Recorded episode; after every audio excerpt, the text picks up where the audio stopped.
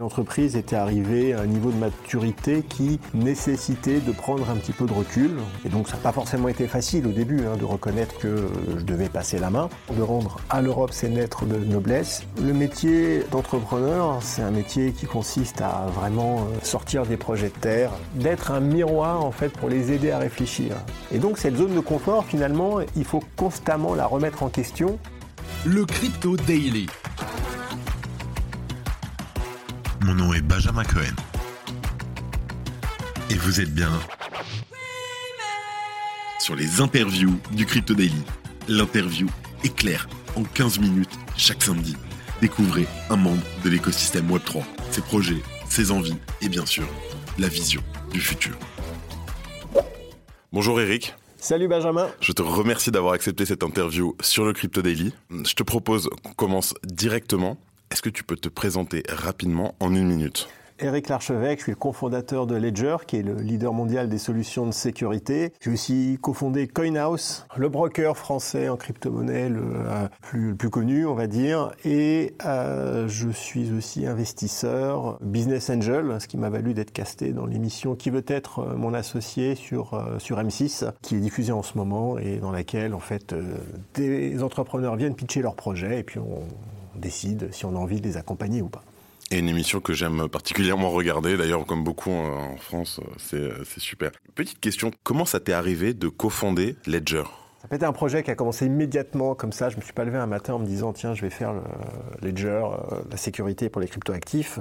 C'était une suite d'événements et d'opportunités. La première étape, ça a été pour moi évidemment de découvrir le, Bitcoin. Donc ça c'était en 2013 après avoir vendu euh, ma précédente startup. Donc j'avais déjà fait six startups, hein, donc euh, j'avais fait pas mal de boîtes avant. J'ai toujours été entrepreneur et donc j'ai découvert le Bitcoin. Je me suis dit que ça allait tout changer, qu'il fallait absolument que je mette toute mon énergie dans cette technologie, mais je ne savais pas quoi faire exactement. Alors j'ai ouvert la maison du Bitcoin, qui est un lieu qui était un lieu euh, physique, euh, avec simplement l'idée de, se dire qu'on veut être là au bon endroit, au bon moment, de réunir euh, des gens. Et on a croisé du monde, on a croisé d'autres startups, et c'est le mélange de ces réunions, de ces opportunités qui sont créées, qui ont donné lieu à la naissance de Ledger en fin 2014. Euh, est-ce que tu as une citation qui t'accompagne dans la vie? Savoir diriger, c'est savoir s'entourer. Pourquoi? Parce que j'ai toujours voulu être entrepreneur, mais je ne savais pas ce que ça voulait dire. Et lorsque je me suis, je me suis retrouvé à un moment devant la nécessité de créer ma première entreprise, c'était en 1996, j'étais encore étudiant, ne sachant pas par où commencer, je suis allé à la Fnac. Euh, j'ai commencé à lire des, livres sur euh, l'entrepreneuriat. Enfin, ça, on ne disait pas ça comme ça à l'époque, on disait plutôt la SARL. Euh, et quand j'ai ouvert un, un, bouquin au hasard, la première phrase que j'ai lue, c'est savoir diriger, c'est savoir s'entourer. Et j'aurais pas pu tomber sur une meilleure euh, citation. Et c'est ce qui a vraiment gouverné euh, toute ma carrière d'entrepreneur. Quel est ton rôle aujourd'hui chez Ledger? Je n'ai plus de rôle chez Ledger. Euh, je suis cofondateur, je suis premier actionnaire et je suis administrateur via le conseil d'administration ou le board. Donc j'ai tout de même un rôle, évidemment, mais qui est un rôle d'assez haut niveau, qui consiste à euh, discuter des orientations stratégiques de l'entreprise, de voir un petit peu les aspects financiers, mais en aucun cas opérationnel. Aujourd'hui, la personne qui dirige Ledger, c'est Pascal Gauthier. Pourquoi as-tu décidé de passer au second plan? En 2019, j'ai quitté mon poste de CEO, donc j'ai été CEO de 2015 à 2019, en fait presque presque cinq ans. Mais l'entreprise était arrivée à un niveau de maturité qui nécessitait de prendre un petit peu de recul. On était en plus dans un bear market euh, avec des ventes en baisse, euh, un contexte économique compliqué où il était nécessaire de restructurer l'entreprise.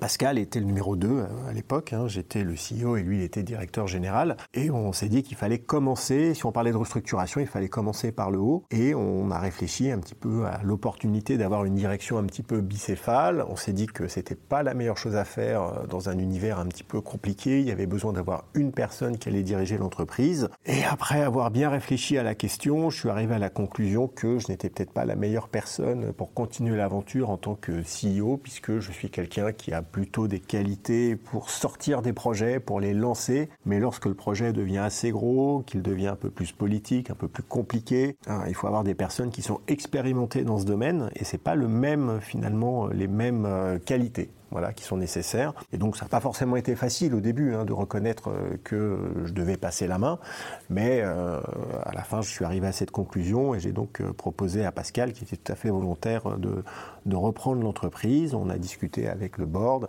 et donc j'ai passé la main et après inévitablement je suis passé au second plan et ensuite à un rôle plus, on va dire, d'administrateur comme ça l'est aujourd'hui, parce que on peut pas, enfin, soit j'y étais, soit j'y étais pas, je pouvais pas juste être à moitié, donc euh, j'ai complètement en fait pris du recul par rapport à Ledger.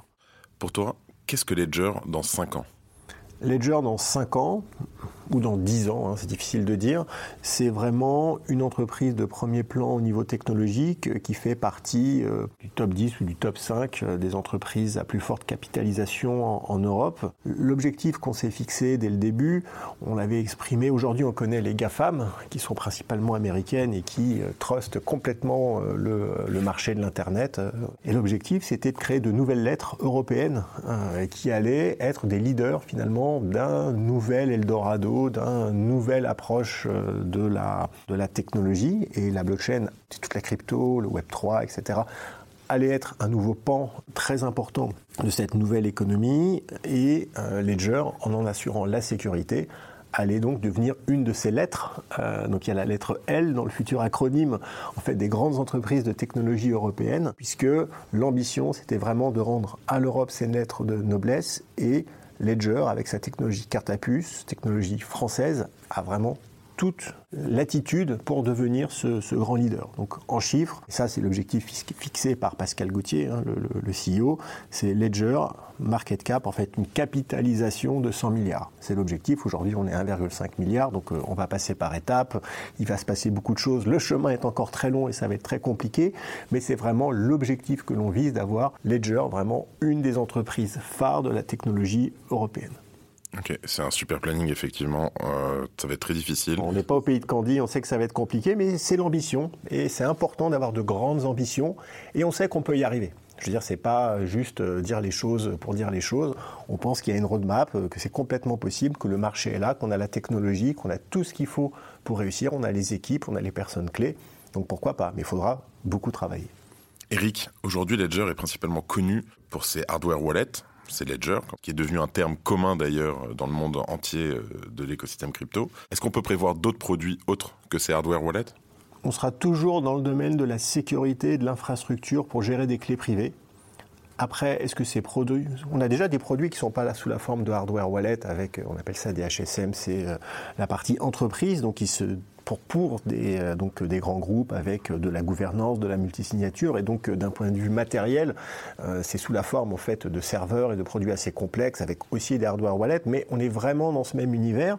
Ledger propose des services différents avec le Ledger Live qui permet d'avoir autour du hardware wallet la capacité de pouvoir faire du staking, du lending, du lending. Il y a aussi la, carte de débit, euh, la Ledger, Crypto Live, qui permet de payer dans les magasins de tous les jours avec sa crypto. Donc il y a des extensions, ce sont des produits que l'on construit avec des partenaires, mais d'un point de vue fondamental, le métier de Ledger est et restera la sécurisation euh, des cryptoactifs et donc des clés privées. Et aujourd'hui, seul le hardware, seuls les éléments sécurisés permettent d'apporter le niveau de garantie de sécurité satisfaisant pour ce type d'actifs. Pourquoi le nom Ledger? Lorsqu'on a créé l'entreprise et le projet, on réfléchissait à un nom qui ne soit pas trop technologique. On ne voulait pas avoir un nom avec crypto, coin, block, euh, parce que c'était un petit peu la, la, mode de tous les noms. Et on savait qu'on allait créer une entreprise et une marque qui allait s'adresser en fait aux consommateurs, hein, consommateurs, avec un enjeu de dépasser euh, le geek. Nos premiers clients sont évidemment les geeks, les personnes qui sont hyper investies dans, dans la crypto, mais l'enjeu à terme, si on veut vendre des centaines, des dizaines ou des centaines de millions de devices, c'est d'avoir une marque qui soit accepté par tout le monde. Ledger veut dire grand livre comptable, donc c'est un synonyme de blockchain, donc on est quand même dans un nom qui a du sens, mais il a une certaine poésie, il a une certaine rondeur, une certaine féminité, si je puis dire, et c'est pour ça que ce nom tout de suite a bien fonctionné parce qu'on pouvait complètement se projeter avec une marque Ledger euh, qui pourrait plaire au grand public et qui n'aurait pas finalement euh, un aspect trop rugueux ou qui pourrait limiter son, euh, son développement. C'est une chance et un honneur parce que c'est la première fois aujourd'hui euh, que nous accueillons dans notre chronique des interviews quelqu'un avec des responsabilités dans divers conseils d'administration, Eric. Que peux-tu nous dire à ce sujet? Alors, le métier euh, d'entrepreneur, c'est un métier qui consiste à vraiment euh, sortir des projets de terre, à, parfois hacker un petit peu les choses, prendre des raccourcis. Quand on a de l'expérience, quand on prend de la hauteur et qu'on se retrouve dans des bornes, hein, au conseil d'administration, à devoir conseiller d'autres entreprises, on doit parfois faire un peu preuve plus de retenue.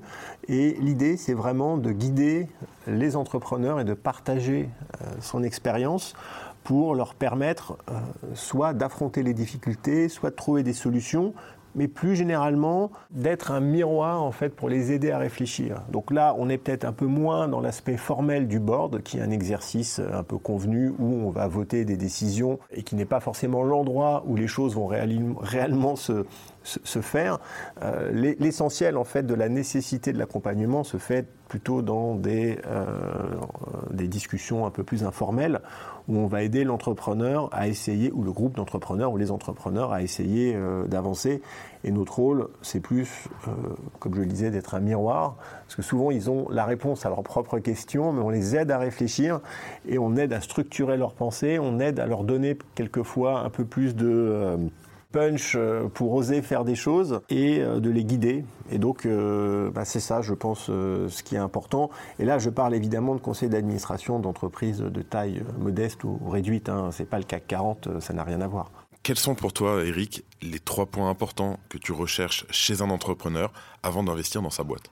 Alors, on va souvent, en tout cas, c'est moi le type de profil que je recherche. Je vais souvent regarder des entreprises qui sont au début, qui ne sont pas complètement au début, hein, qui, ont dépassé la phase d'idée, la phase de preuve de concept, ils ont déjà un produit, un marché, etc. Mais c'est quand même au début. Donc, un des éléments essentiels va être l'équipe, les personnes. Puisque euh, si on sait que le produit, lui, peut évoluer, que le marché peut éventuellement euh, changer, l'entrepreneur ou les entrepreneurs, eux, vont être une constante. Et dans les années qui vont venir, on va passer du temps avec eux.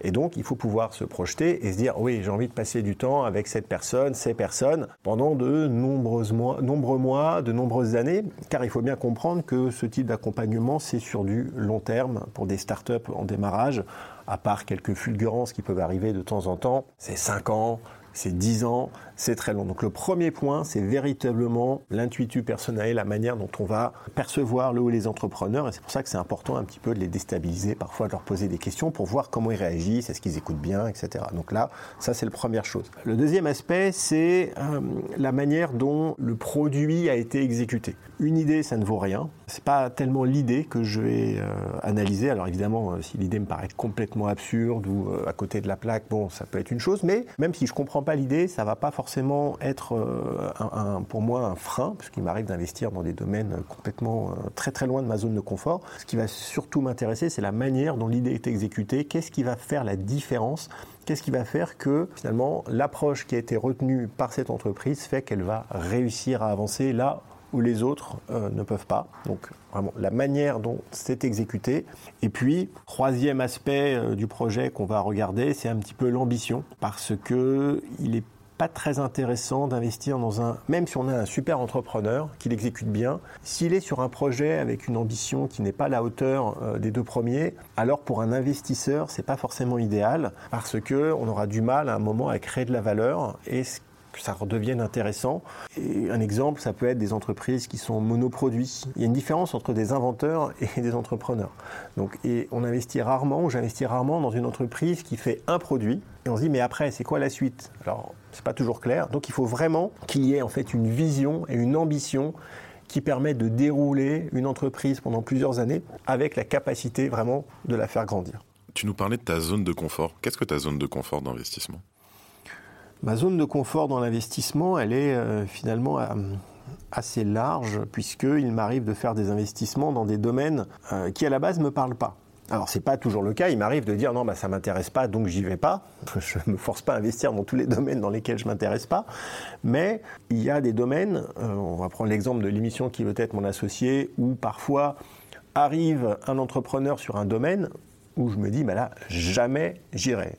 Un exemple, en saison 1, les tontons afro, ce sont deux entrepreneurs qui viennent pitcher l'idée d'un restaurant africain. Bon, bah, moi, immédiatement, je me dis, la bouffe africaine, j'ai rien à faire là-dedans, je connais pas, la restauration non plus. Immédiatement, je me suis dit, next, bon, je vais être poli, je vais poser des questions, mais jamais j'irai. Et plus ils ont parlé, plus ils ont présenté leur idée, plus ils ont expliqué que y avait, en fait, euh, il manquait une case dans la restauration, c'était la restauration africaine. Toutes les autres cultures avaient leur restauration. Ils avaient une super approche marketing. Ils voulaient faire une franchise, très grande ambition. À la fin, je me suis retrouvé à être le seul à vouloir investir parce qu'ils m'ont retourné. Et donc cette zone de confort, finalement, il faut constamment la remettre en question. Et euh, je dirais qu'aujourd'hui, ma zone de confort est plutôt dans le choix de la maturité du projet. Je ne vais pas aller investir, ou beaucoup plus rarement, sur des projets qui sont déjà plus des projets de fonds d'investissement, où mon impact va être beaucoup plus limité parce que l'entreprise est déjà fortement constituée, où la valorisation est très élevée, parce que si je veux un gros morceau, il va falloir que je mette un gros chèque. Je peux faire des gros chèques, mais il faut que ce soit quand même un peu au début de l'histoire. Donc ma zone de confort est plutôt liée euh, à la maturité euh, du projet que d'autres paramètres. Entre tes activités d'investisseur, d'entrepreneur et de formateur, comment est-ce que tu organises ton temps au quotidien? Alors mon temps, je le gère de la façon euh, finalement la plus relaxe possible. J'ai pas d'assistant, pas d'assistante. Je gère moi-même mon calendrier, mon agenda. C'est vrai que je suis rentré en contact par mail avec toi directement. Si, alors c'est assez aléatoire. Hein, je réponds. Il peut m'en répondre. Si un sujet qui est actionnable simplement, répondre. Si quelqu'un m'écrit et me demande est-ce que vous avez cinq minutes pour que je vous parle de mon projet, je ne pourrais pas répondre, par exemple, parce que euh, Là, c'est un vortex où je vais passer toutes mes journées et c'est pas possible. J'ai beaucoup de demandes de ce type-là et c'est difficile de répondre bah non. Euh, donc voilà, c'est compliqué. Donc, euh, mon temps, je le gère facilement.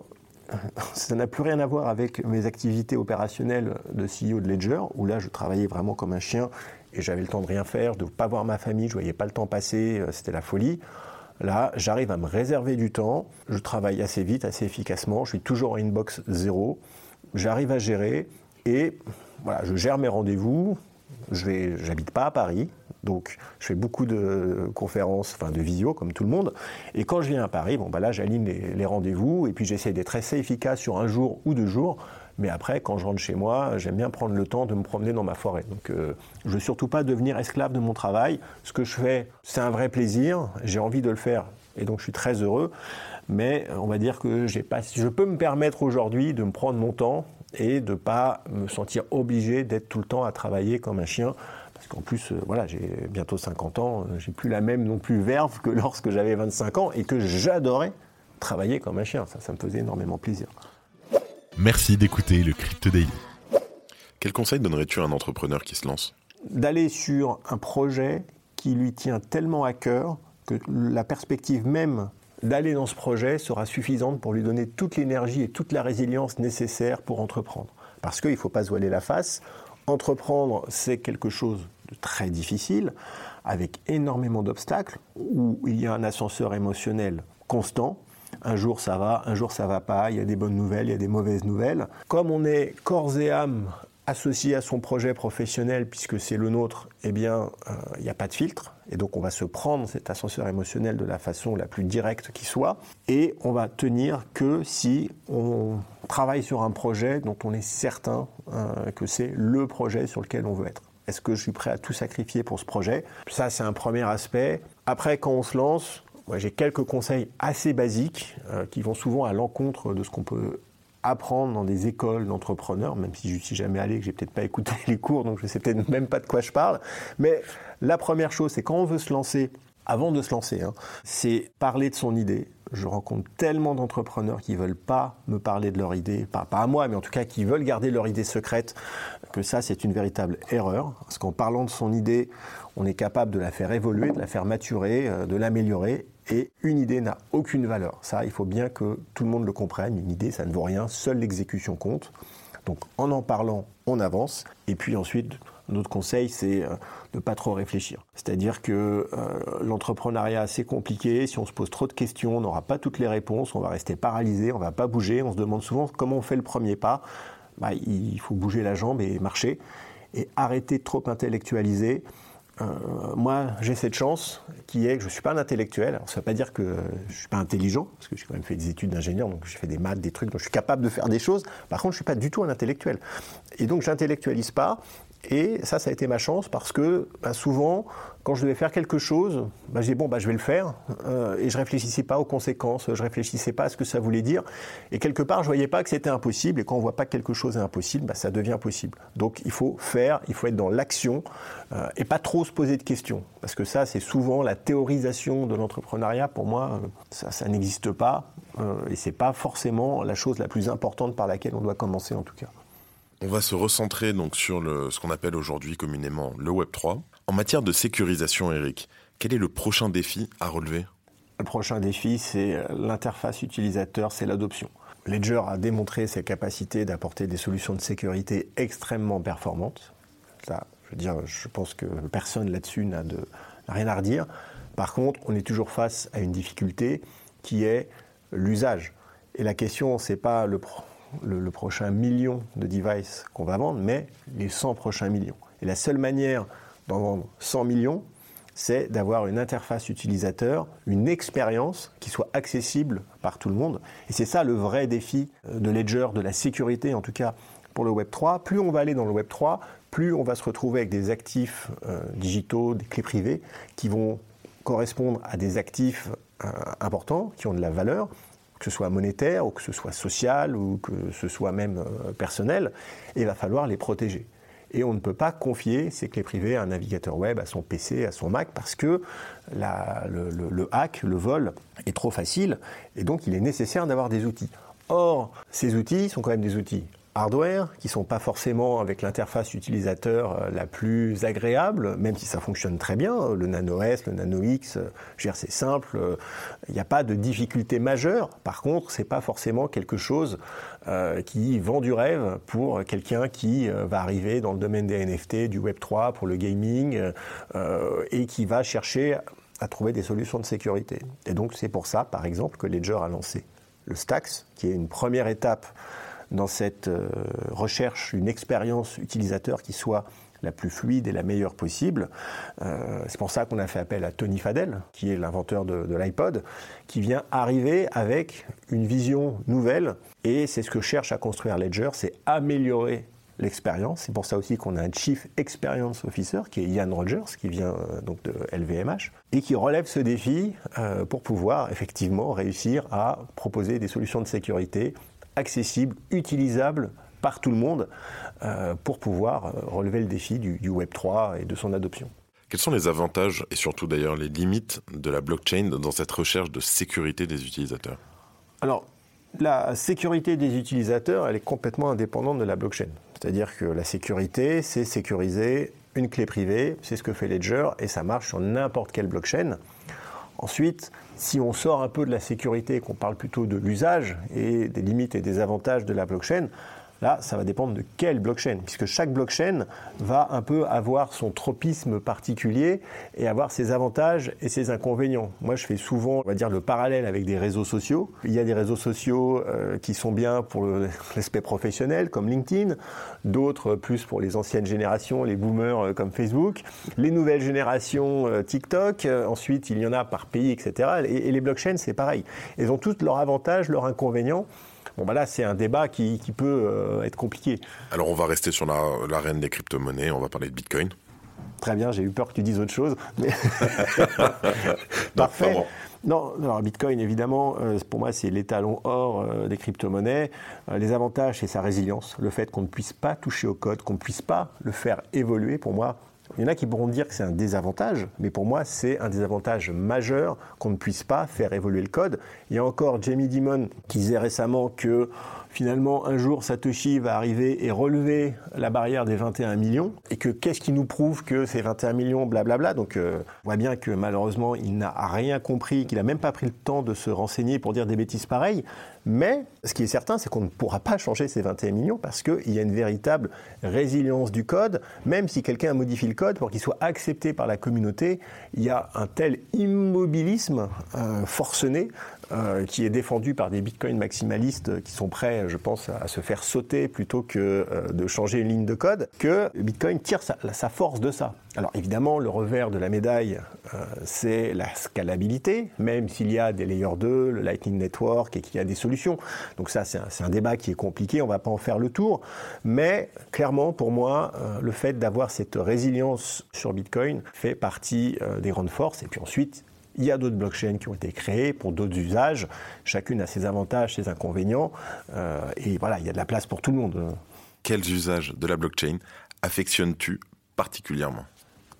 Alors, si on met de côté euh, l'aspect euh, vraiment économique et monétaire de Bitcoin, qui est pour moi le premier usage et ce qui a défini euh, mon intérêt inconditionnel pour la blockchain, de manière générale, c'est le Bitcoin, je pense que le prochain usage qui m'intéresse est vraiment celui qui est autour du Web 3. Pour moi, le Web 3, c'est une vraie révolution, puisque moi, je définis le Web 3 comme la capacité de remettre l'utilisateur au cœur des usages, en lui donnant accès à la propriété finalement d'un certain nombre d'outils, de produits, euh, du service, en lui donnant accès à une forme de gouvernance pour pouvoir avoir son mot à dire sur euh, le produit en question. Donc il s'agit de vraiment tout recentrer autour de l'utilisateur. On le voit en termes d'usage aujourd'hui principalement sur du gaming, avec Sorare, avec euh, d'autres jeux, avec d'autres aspects, où on va posséder finalement les actifs du jeu, et ça, ça change, et ce qui permet de créer des économies autour du jeu et de faire en sorte que finalement chaque utilisateur retire quelque chose. Et euh, ces modèles vont continuer à se raffiner, à se développer et aller au-delà du gaming. Donc moi, je suis vraiment euh, très, euh, très bullish sur, sur le Web 3, parce que pour moi, c'est pas juste du bullshit, un mot valise comme Metaverse par exemple, ou comme était la blockchain en 2016-2017. Là, clairement, on se prend un gros coup sur la tête avec tout ce qui s'est passé en 2022 et on se prend deux ans dans la vue et les choses bon, vont se décanter petit à petit et ça va remettre du temps à construire, mais les gens sont en train de construire et je crois fermement en fait à l'émergence du Web 3 dans les mois et années qui viennent. On parle de mois et d'années, il y, a aussi, il y a aussi quelque chose d'autre dans le Web 3 qui va arriver euh, dans les mois et années à venir, c'est un durcissement de la réglementation. Qu'est-ce que tu penses d'aujourd'hui, de tout ce qu'on a, euh, notamment Mika qui va être voté prochainement, le, vote qui a eu lieu il y a deux jours? Alors, donc c'est pas que le Web 3, c'est effectivement là toute, euh, toute la crypto. La, réglementation, pour moi, elle est nécessaire. C'est-à-dire que moi, je suis pas quelqu'un qui est anti-réglementation. Euh, enfin, j'ai fondé deux entreprises dans le domaine de la crypto. Avec CoinHouse, on voit bien à quel point la réglementation est importante. Pourquoi? Euh, parce que sans réglementation, les entreprises euh, du milieu classique, on va dire, ne peuvent pas opérer. Euh, si on prend une fintech, une banque ou même une entreprise du CAC 40, si elle est face à une technologie qui n'est pas réglementée, dans laquelle c'est le bazar et où finalement où y aller, c'est aller, euh, bah, c'est prendre du risque. Euh, ça, ça peut pas marcher parce que ces entreprises, elles sont pas là pour prendre des risques. Elles sont dans des cadres extrêmement normés. Elles ont des directions juridiques extrêmement inflexibles et complètement bornées parce que c'est leur rôle. Euh, et donc, s'il n'y a pas une réglementation, personne n'ira. Et donc, c'est nécessaire. Et en plus, pour tous ceux qui pensent que euh, la réglementation c'est terrible, ça sert à rien et qui adorent évoluer dans l'univers de la crypto en faisant des DAO, en faisant leurs trucs dans leur coin, pour moi, la réglementation n'enlève rien à la capacité de continuer à être un cypherpunk et à euh, évoluer dans un univers alternatif euh, où on fait fi des régulations. l'un n'empêche pas l'autre. Maintenant, bien évidemment, une mauvaise réglementation peut être extrêmement dommageable et surtout d'habitude, et ça c'est pas que dans la crypto, mais apporter des réponses politiques dans l'urgence parce que à un moment il se passe quelque chose de mal et donc il faut réguler.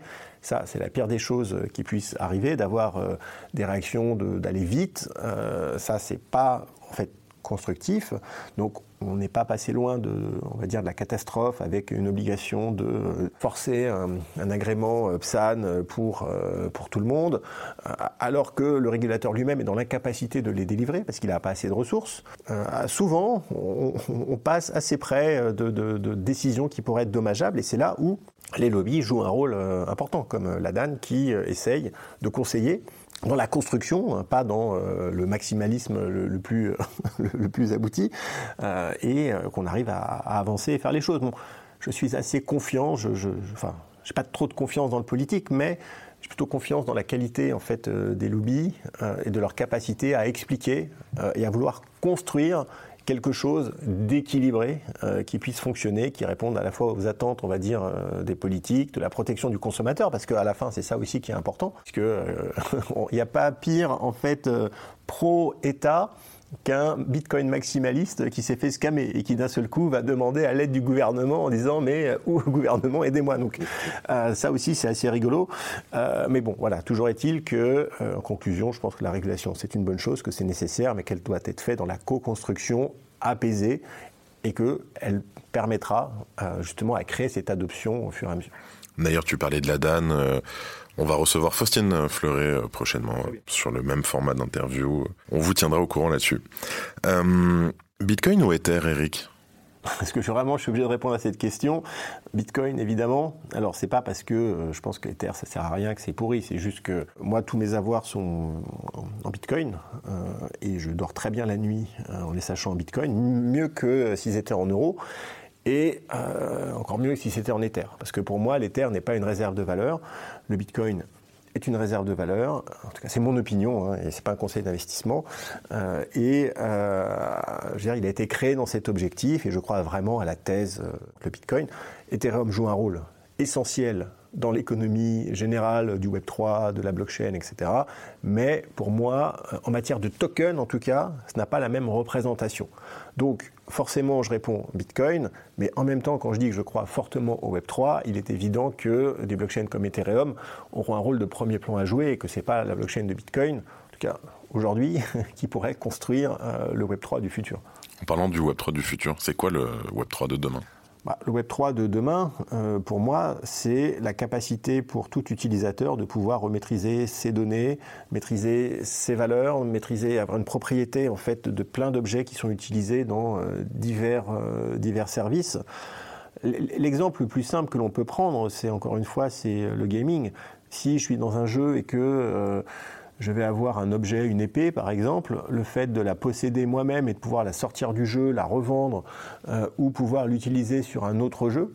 Et c'était un peu ça l'idée du métaverse à la base, hein, de pouvoir passer euh, d'un univers à l'autre avec des objets que l'on peut transférer. Ça, ça redonne en fait une vraie valeur à l'utilisateur qui devient un acteur économique. Et je pense que c'est important que l'utilisateur ne soit pas le produit, mais un acteur économique d'une manière générale.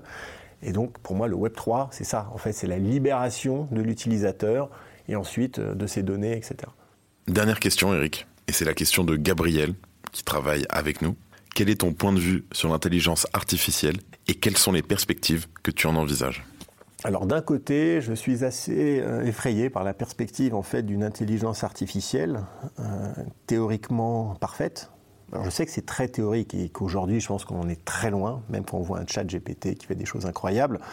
Euh, moi, je n'ai absolument aucun doute sur le fait que si on crée une intelligence artificielle euh, théoriquement euh, parfaite, elle asservirait l'humanité je rejoins complètement euh, ce que pense Elon Musk sur le sujet, parce qu'il ne peut en être autrement. Hein. On a une forme de vie supérieure. La première chose qu'il va faire, c'est prendre l'humain et le mettre à son service, et ce sera très difficile pour nous de, lutter contre ça. Mais bon, ça, c'est la, on va dire, c'est la science-fiction. Mais j'ai toujours ça en tête hein, quand je, je, vois les intelligences artificielles. Aujourd'hui, c'est plutôt, je pense, une explosion de la capacité de la créativité, puisque ce sont des outils qui vont permettre à toute personne en fait qui est dans l'univers de la création de contenu mais création de contenu, c'est très large. Hein. Un avocat, il fait de la création de contenu. Hein. C'est-à-dire qu'il écrit des choses, des, pensées, enfin il fait, il, y a un problème, il va rédiger un contenu euh, là-dessus. Donc c'est voilà, c'est très large. Hein. C'est pas juste du contenu euh, sur euh, sur les réseaux sociaux pour TikTok. Donc que ce soit, dans l'art, que ce soit dans la technologie, les codeurs. Donc je pense que vraiment la grande révolution, c'est que en utilisant bien ces outils, ces outils ne vont pas remplacer les codeurs, les développeurs, les avocats, les artistes, etc ils vont les sublimer en leur donnant des outils pour aller beaucoup plus vite et travailler beaucoup mieux, d'une manière plus efficace, si bien sûr c'est utilisé, correctement, parce qu'il n'y a pas de miracle, si vous bossez pas, vous foutez rien, vous demandez à ChatGPT de vous coder votre site, bon courage, ça va être l'enfer. On va croire que ça marche, mais en fait, euh, pas du tout. Je te remercie d'avoir accordé aux auditeurs et à moi une partie de ton temps. Cela nous a permis d'en apprendre davantage sur toi, tes perspectives et aussi ton passé. C'était un échange ultra enrichissant qui plaira à plus d'un. Eric, tu as vu comment se déroule l'interview Oui, je, l'ai vu. Tu étais là, tu l'as vécu même Là, je pense, j'étais pas en mode chat GPT, ouais. Tu l'as vécu. À qui le tour? Alors, dans le domaine de la crypto, s'il y a quelqu'un euh, que j'apprécie beaucoup et qui, je trouve, a, toujours une intelligence en fait dans ses analyses qui dépasse largement les miennes, c'est Alexandre Stachenko. Je pense que s'il y a bien quelqu'un qui pourrait apporter une vision intelligente, c'est Alexandre. Alexandre, ouvre tes DM et check-les parce que je t'envoie un message très prochainement. Bonne continuation Eric et à bientôt. Merci Benjamin. C'était Eric Larchevêque sur le Crypto Daily. C'était Benjamin pour le Crypto Daily. Merci et à très vite.